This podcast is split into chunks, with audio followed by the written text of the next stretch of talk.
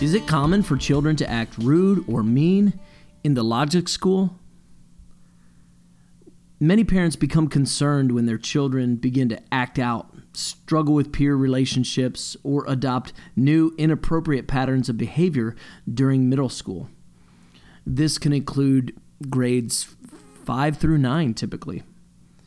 It can be difficult to understand the thoughts, desires, and actions of children during this time when they're developing and maturing. However, by consistently addressing bad behavior with increased love and patience, children will typically move through this stage of development within a few years. School employees have great experience from working with hundreds of students at this stage and want to encourage and help parents and children as they go through this time of life. When students become argumentative at this stage, classical Christian schools teach them how to argue logically, truthfully, and respectfully as they exhibit the fruit of the Spirit.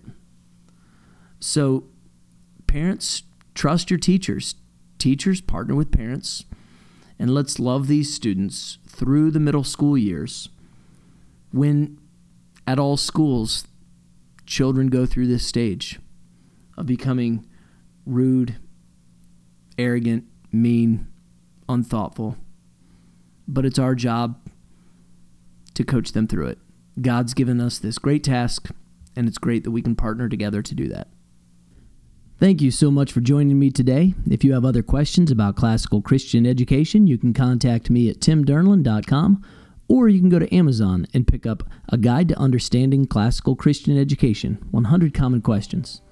Until then, make every effort to supplement your faith with virtue and virtue with knowledge.